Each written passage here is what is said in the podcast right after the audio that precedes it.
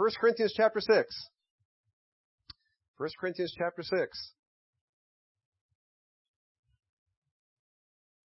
Who are you in Jesus Christ this morning? Well, if you've been in this study any time at all with us, you should have several answers to that question. You are a saint, the Bible tells us in 1 Corinthians chapter 1. Uh, you're a gifted believer. Paul has been very clear to this church and letting them know they have gifts that God has given them. He's bestowed upon them because of their faith in Christ. Uh, from the past couple of messages back in chapter 5 and 6, you also are aware that you are a blood-washed, sanctified child of God. Praise God for that. And you're also a member of the body of Christ. And that's what Paul talks about here. You read it this morning in verse 15 and down through in, in chapter 6. You are living on this earth as though you are Christ's body. And you are doing what he would do if he were here.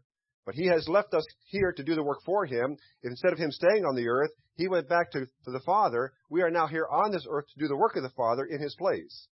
So you and I live as members of the body of Christ, and the work that he wants us to do, he'll do through us if we surrender ourselves to him.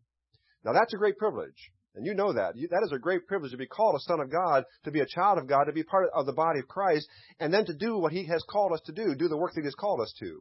That is not something I am worthy to do, nor are you worthy to do that. That is a privilege God has placed upon us, not something that we could earn, something He's bestowed upon us because of His love for us.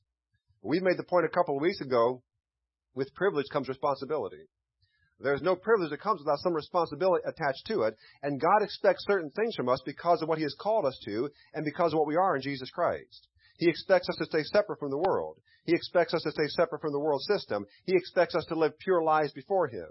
And if I choose not to, the Bible tells me here, you read it this morning in verse 15, know ye not that your bodies are the members of Christ? Shall I then take the, uh, shall I then take the members of Christ and make them the members of an harlot?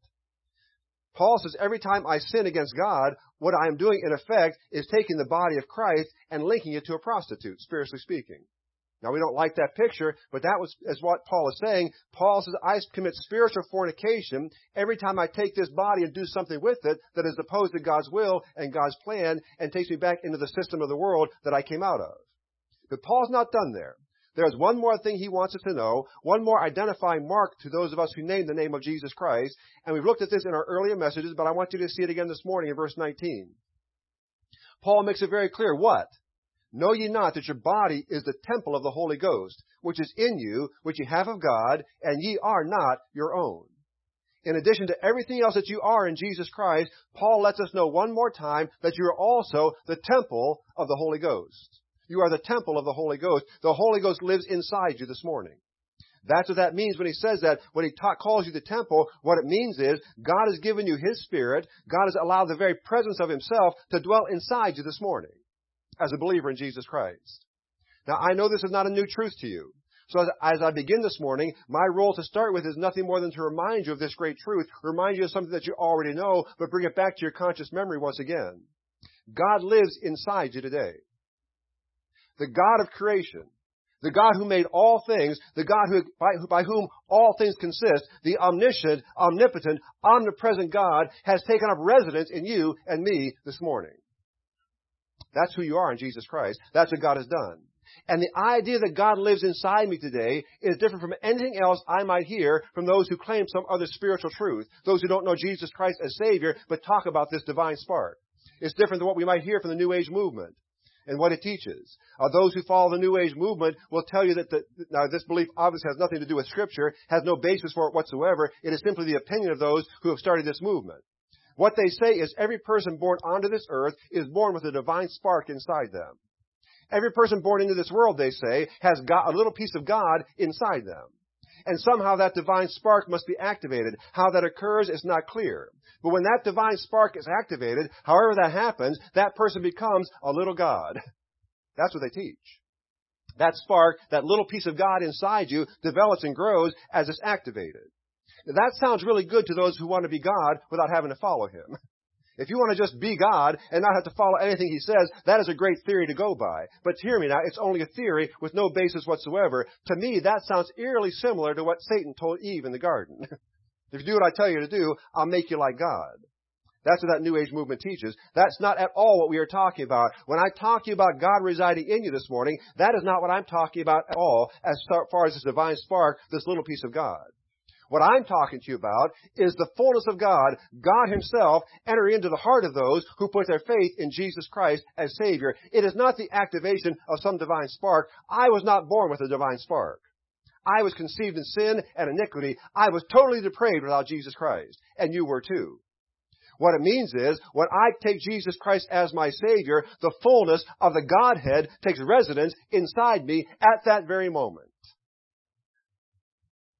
When Mackenzie got saved a few weeks ago, back on December 16th, little four-year-old girl got saved. The fullness of God entered into her that very moment.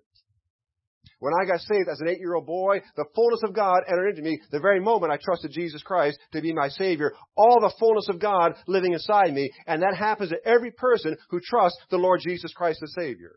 And what that means is, because God indwells you this morning, the power of God also indwells you today. The power of the God of the universe indwells me today because I've trusted Jesus Christ as Savior. Now, with all that known, two questions come to mind. Let me ask you two questions that go along with this fact that God lives inside me today. Uh, this truth, by the way, that is too much for me to fully comprehend or fully explain to you. I just tell you what the Bible says, and that's what the Bible says, that I am the temple of the Holy Ghost. With that in mind, if that is true, my first question, if that is true, and it is, what in the world am I worried about today? What is on my mind that concerns me? What is it that I must face that is somehow a worry to me? What situation exists in my life that I fear will not turn out the way it is supposed to turn out? Uh, do you realize that if you get the full impact of the truth that God Himself resides in you this morning, you never have to worry about anything again? Takes care of all worry. It's settled. Because the God of the universe lives inside you today. How can I worry when the power of the God of the universe resides in me? What is there in my life that could confront me that that omnipotent power couldn't handle?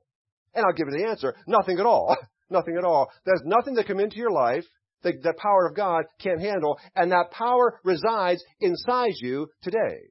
If I will let that power work, if I will surrender myself to the Spirit of God and allow that Spirit to fill me and control me and not let my concerns interfere, there's nothing in this world that can defeat me. Greater is He that is in me than He that is in the world. No matter what is out there externally, it cannot defeat what I have internally because the God of the universe possesses me and lives inside me today. So worries are non-existent. I don't worry about anything. I don't need to worry about anything. And this is important to me because I got worrying down to a fine science. I do it very, very well. I'm classic worrier. And when I read that, I say to myself, Sabaka, you don't have to worry about anything because God lives in you today. No matter what it is, He's got a handle. On. His power can take care of it. Now, second question is this. If God lives inside me today, and He does, how does that influence the decisions that I make as far as what I'm going to do with this body? How should that influence my decisions, the choices I make, if God lives inside me? How should it change what I do? If God is in me today, and He is, how should that influence what I look at, and what I listen to, and where I go, and what I take into this body?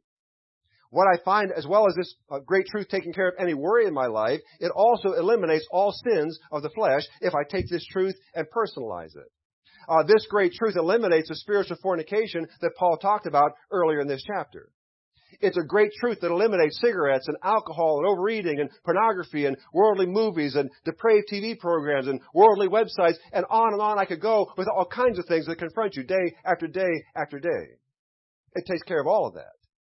You see, if you grew up in church, and I know many of you did, what I'm going to say to you is something you probably heard in Sunday school. You probably heard this as a kid.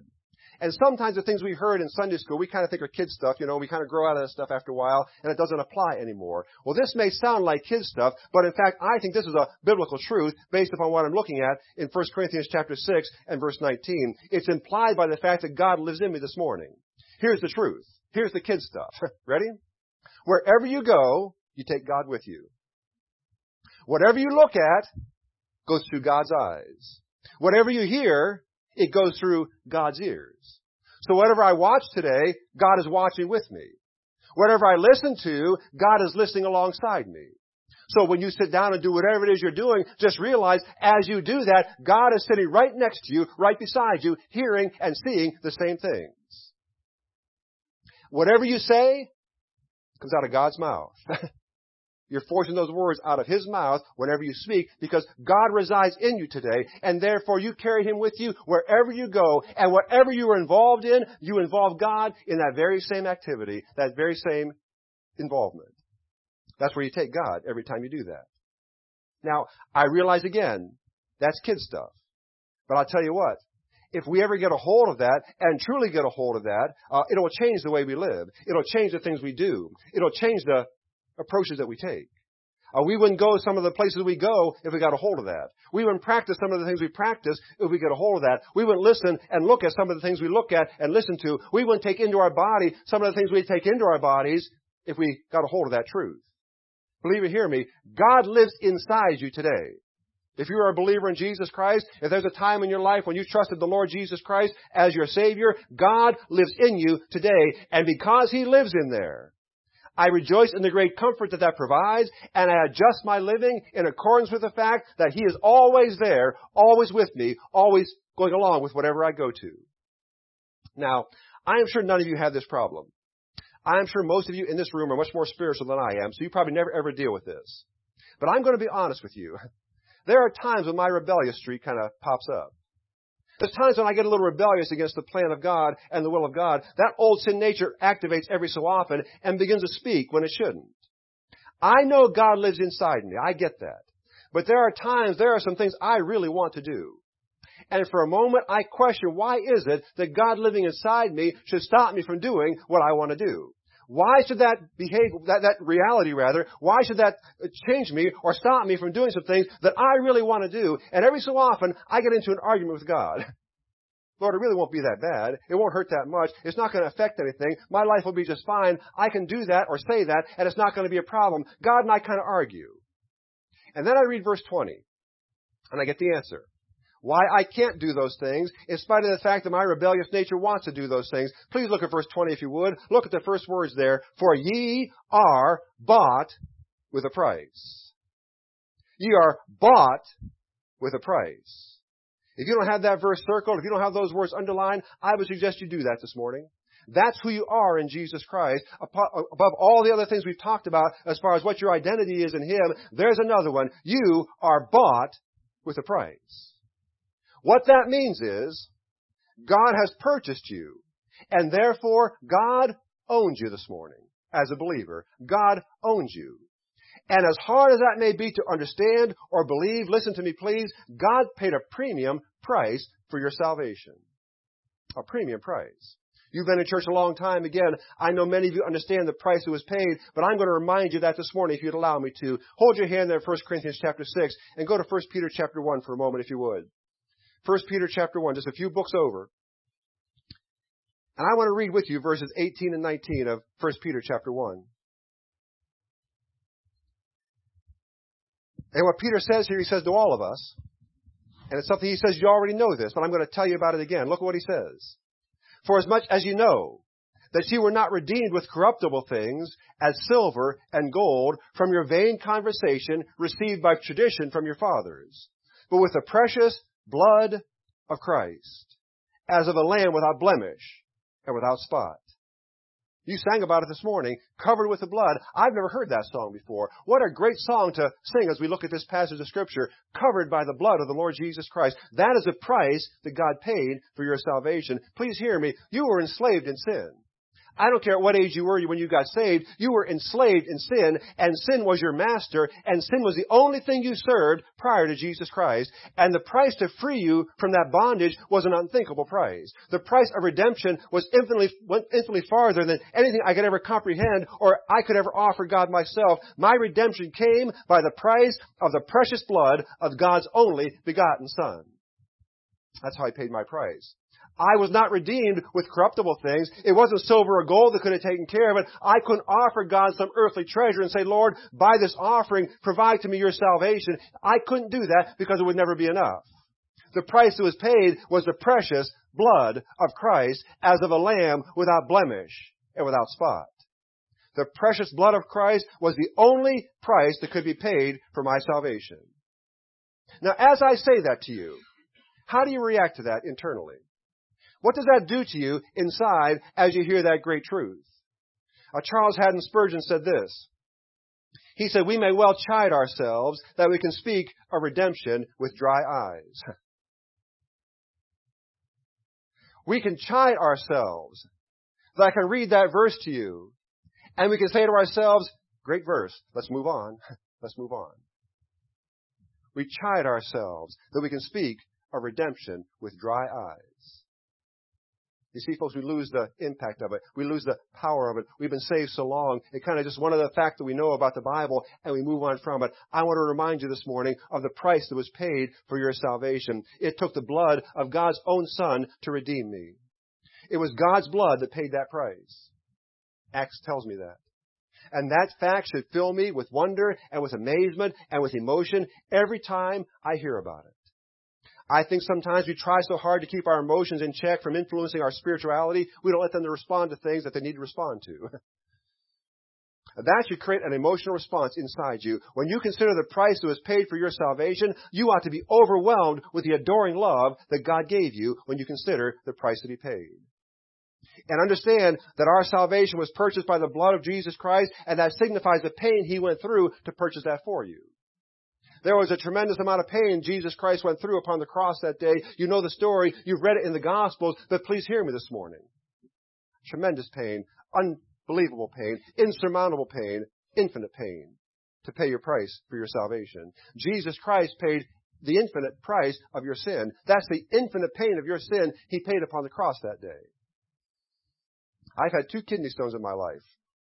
Tremendous pain. Never want to go through that again. If I could ever avoid it, I want to avoid that at all costs.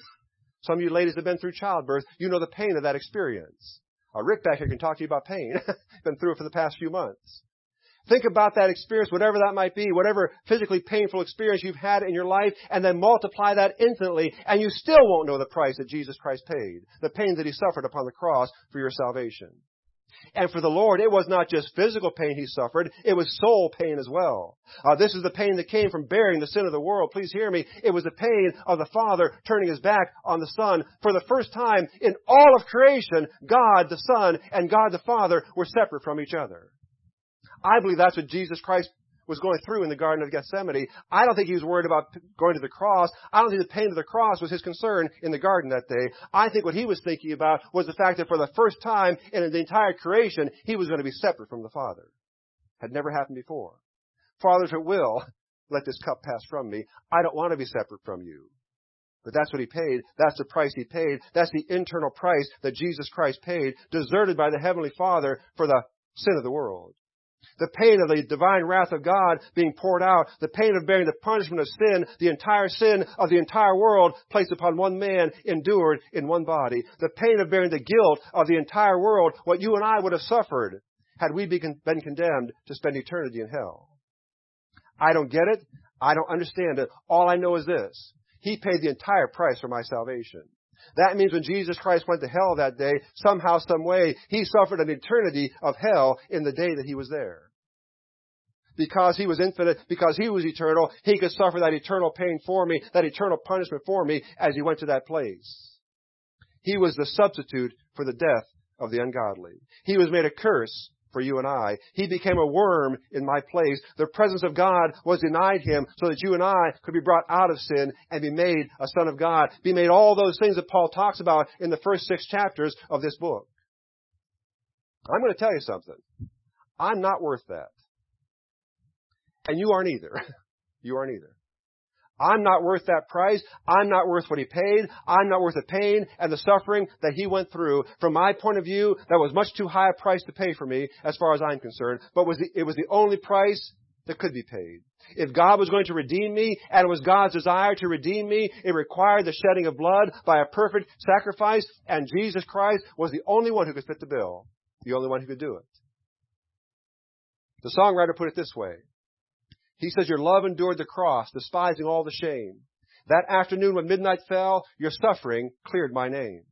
And that sin swept hill became the open door to paradise. The cost was great, yet you paid the price. The chorus says this, you paid much too high a price for me in tears and blood and pain, to have my soul just stirred at times, yet never really changed. You deserve a fiery love that won't ignore your sacrifice, because you paid much too high a price. That's it, folks. That's it. And even though from my vantage point, as I look at what Jesus Christ did for me, as I read 1 Peter chapter 1 verses 18 and 19 and realize the precious blood paid the price for my sin, I realize that was much too high a price from my point of view to pay, and yet I'm no fool. I know a good deal when I see it. And so I accepted that sacrifice. I accepted that payment for my sin. I agreed that God would purchase me. And the fact that I am bought with a price is indisputable. I could not pay my way out of my sin on my own. God had to do it for me. It was going to be done. And I rejoice in that fact. I rejoice throughout every day as it comes to my mind. I rejoice in the fact that God has saved me. That brings a joy over me that I cannot describe. God has paid the price. It's done. It's settled. I've been bought out of sin's hold. Never, ever, ever to go back into that again. My my eternity is guaranteed by the sacrifice of the Lord Jesus Christ. But look at it if you would. Go back to 1 Corinthians chapter 6 now. And look at it if you would. It says there in verse 20, For ye are bought with a price. But something else. Look at the last words of verse 19. Ye are not your own. You see, folks, it follows. If I am bought with a price, then I'm not my own. I can't lay claim on myself if I've been bought with a price. And if having been bought with a price is a fact, then the same fact also exists. I am not my own. Now it's amazing how selective we can be. I like the part about being bought. I love the part about the fact that God paid that price for me. I rejoice in that every day. It's so interesting to me that I can take that, but I don't like the part that says you're not your own. The first part is the natural consequence of the second part. And you see, folks, whether you knew it or not when you got saved, when you got saved, you entered into an agreement with God. You made a contract with the Heavenly Father. And the agreement is stated here, if you accept the purchase price for your salvation, God then owns you. He now owns the rights to you. Whatever He wants you to do, you are now required to do because you entered into that contract. I said, Lord, I'll take your salvation. I'll take the price. And God says, that's great. I'll give you the price. However, understand, I'm now, you're now mine. I now own you. I've got you. Part and parcel. You're all mine. Now I can illustrate that to you in many, many ways. Let me illustrate it to you this way. A sports team buys the contract of a player. And once they buy that contract, that sports team now has complete control over that player. Let's use baseball as an example. Uh, they buy the player. He's a pitcher. He was a, was a starting pitcher with his old team. But now the new team decides they want him to be a reliever instead. They can do that because they now own his rights. They can do with him whatever they want to do with him. He may have played left field all of his career, but the new team decides we want you in center field now. And so what they do, they just move him into that new position, and he has nothing at all to say about that, and he might protest if he wants to, but it doesn't make any difference because that team now owns him. They have full rights over him. And because they own him, they can do with him whatever they want to do with him, and he can protest and he can complain as much as he wants to, but it doesn't matter because he now belongs to that team and he lost the right to control his own destiny the day he allowed that team to buy his contract. Now he could have said, I'm going to retire. I don't want to go to this new team. I'm going to quit baseball. He could do that. But if he chooses not to, he knows exactly what's going to happen the day that decision is made. Now, believer, the same thing is true of you.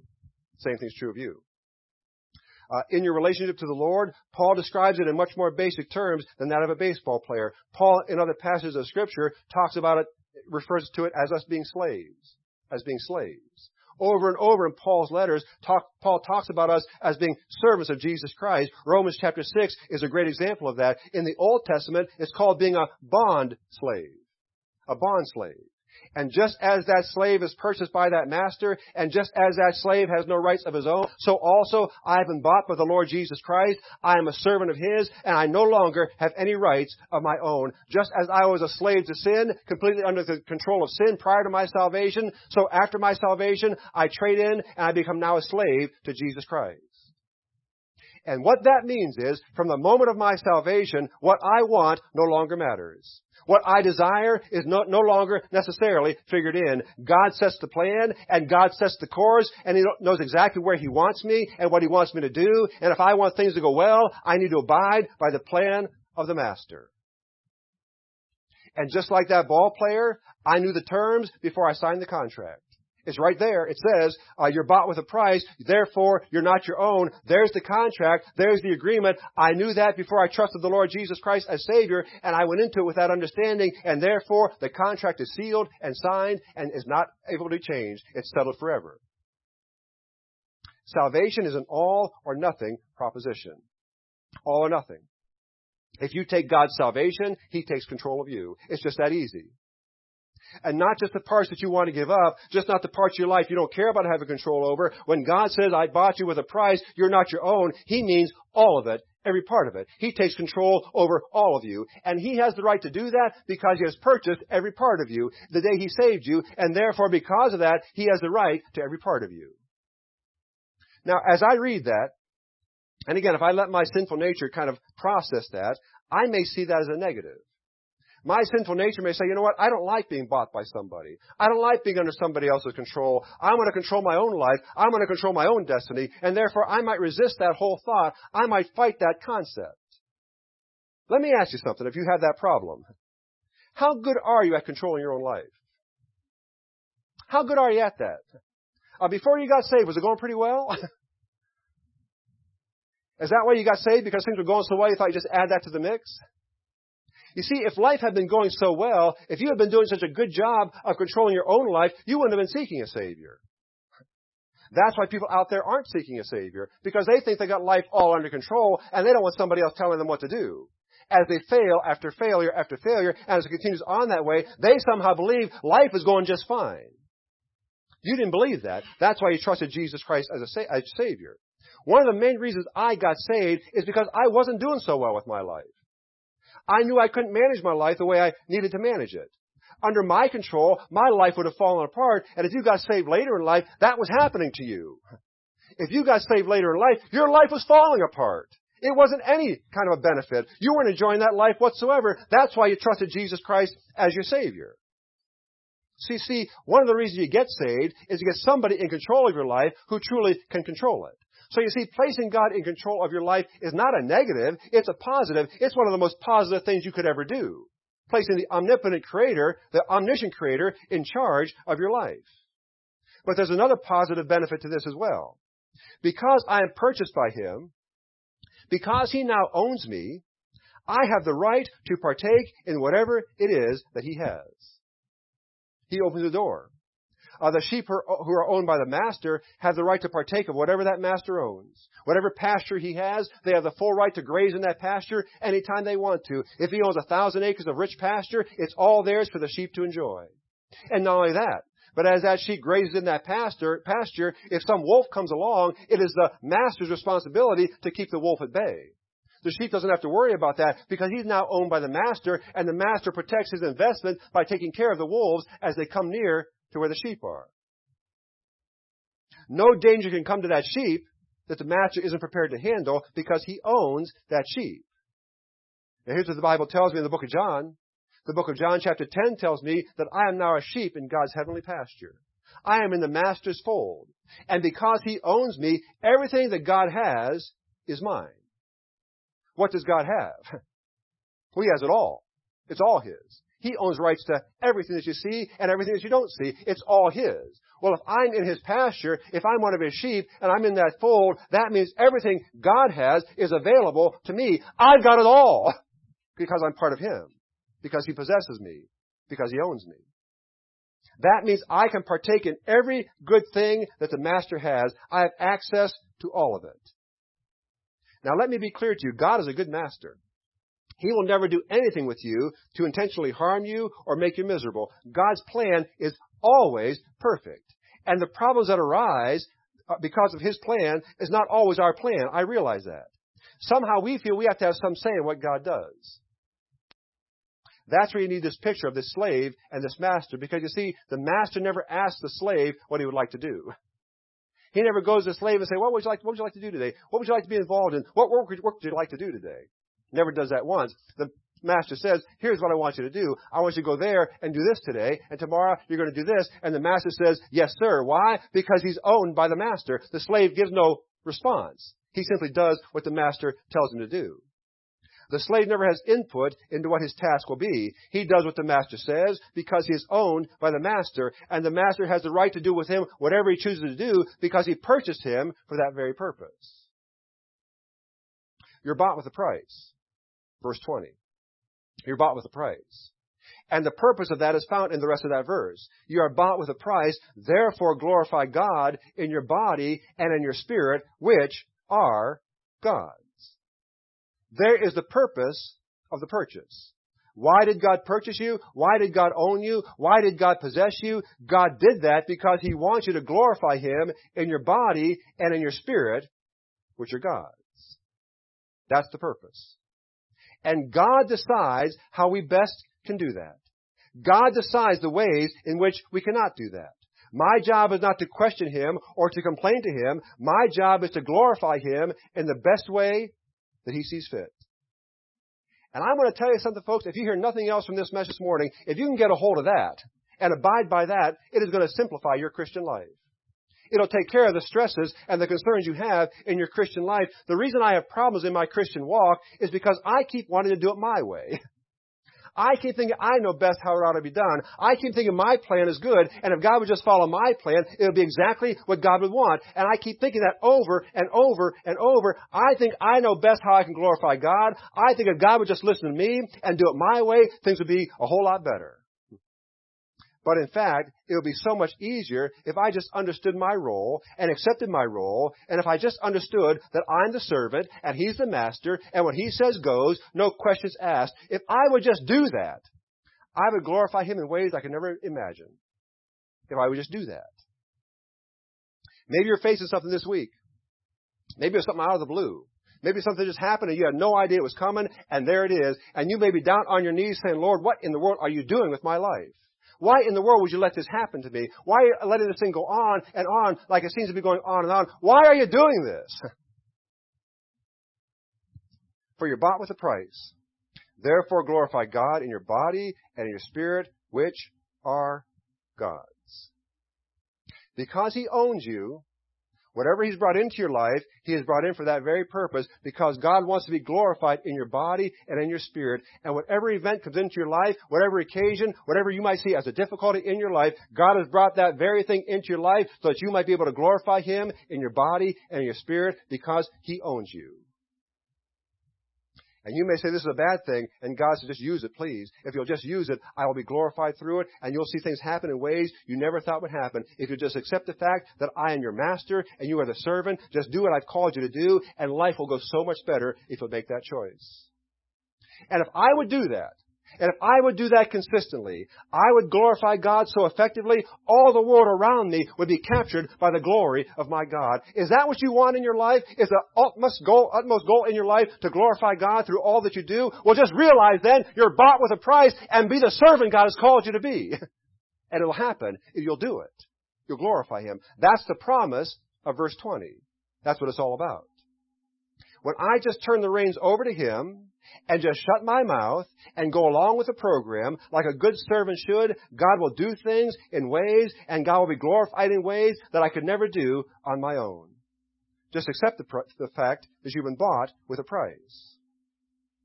I'm sure you've heard this illustration before, but let me give it to you this morning. It underscores the point that Paul is making here. A little boy made a boat, and he loved that boat. He made it all by himself. He put it all together on his own. It took him about two years to make that boat and there was a small stream behind his house, and he went down to that stream one day to finally sail that boat. What he didn't realize as he took that boat out there, that the current was too swift.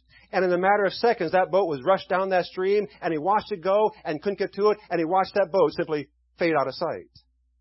Went back to his house, sorrowful. He lost the boat that he had made, and one sailing, and he lost the boat that quickly. A couple of years later, he was walking along that stream, and he ran into a man. And the man said, Hey, look at the boat that I found a little while ago. And the boy looked at that boat and said, Hey, that's my boat. I made that boat. That boat's mine. I lost that boat two years ago. That's my boat. And the man says, No, you're wrong. It's my boat. I found the boat. It's now mine. And the boy said, Yes, sir, but you don't understand. I made that boat. I made that boat all by myself. That's my boat. And the man could see the passion in the boy's eyes, and said, Look, I'll tell you what. I'll sell the boat to you. Nice guy. I'll sell the boat to you. and he gave him a price.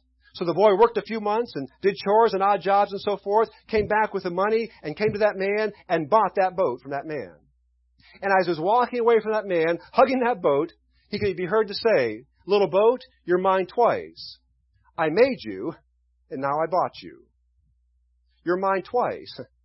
I made you, and now I bought you. Believer, you're God's twice.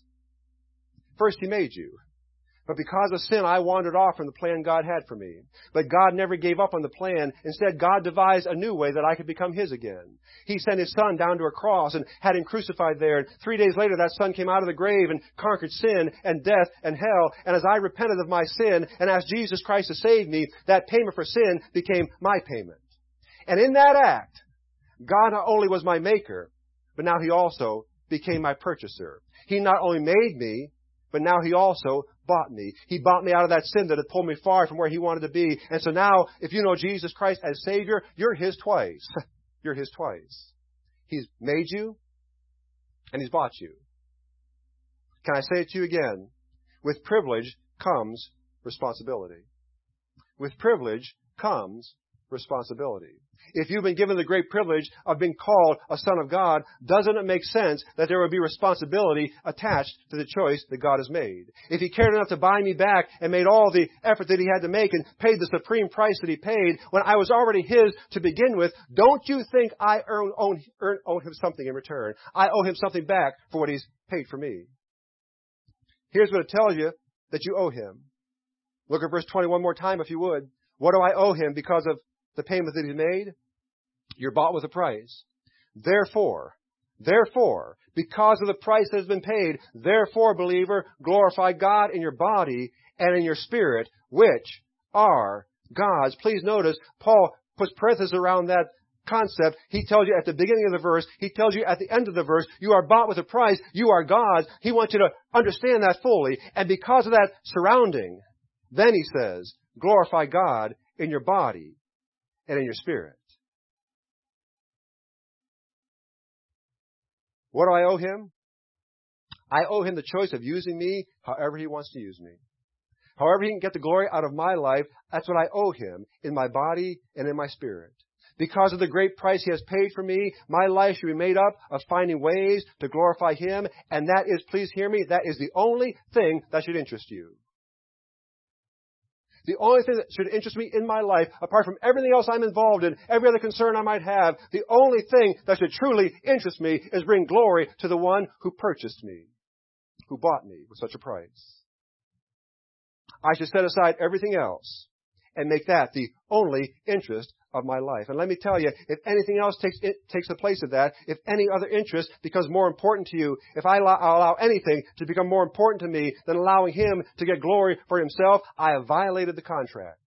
It's not the way it was set up. I have violated the contract.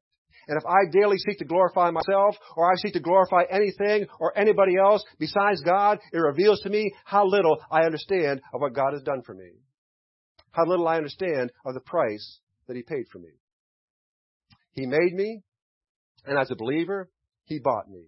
And therefore, He owns me this morning. That is who I am in Jesus Christ. That is who you are in Jesus Christ. And the natural response, the wisest response, the only response that makes any kind of sense of all is to rest daily in surrender to Him. Surrender to His plan. Let all your days be spent glorifying this one who has bought you and paid for you. Do nothing else and do glorify nobody else. Spend the rest of your days glorifying him. He's purchased you. He owns you. That's the contract you signed with him. Glorify him in your body and in your spirit. Let's pray.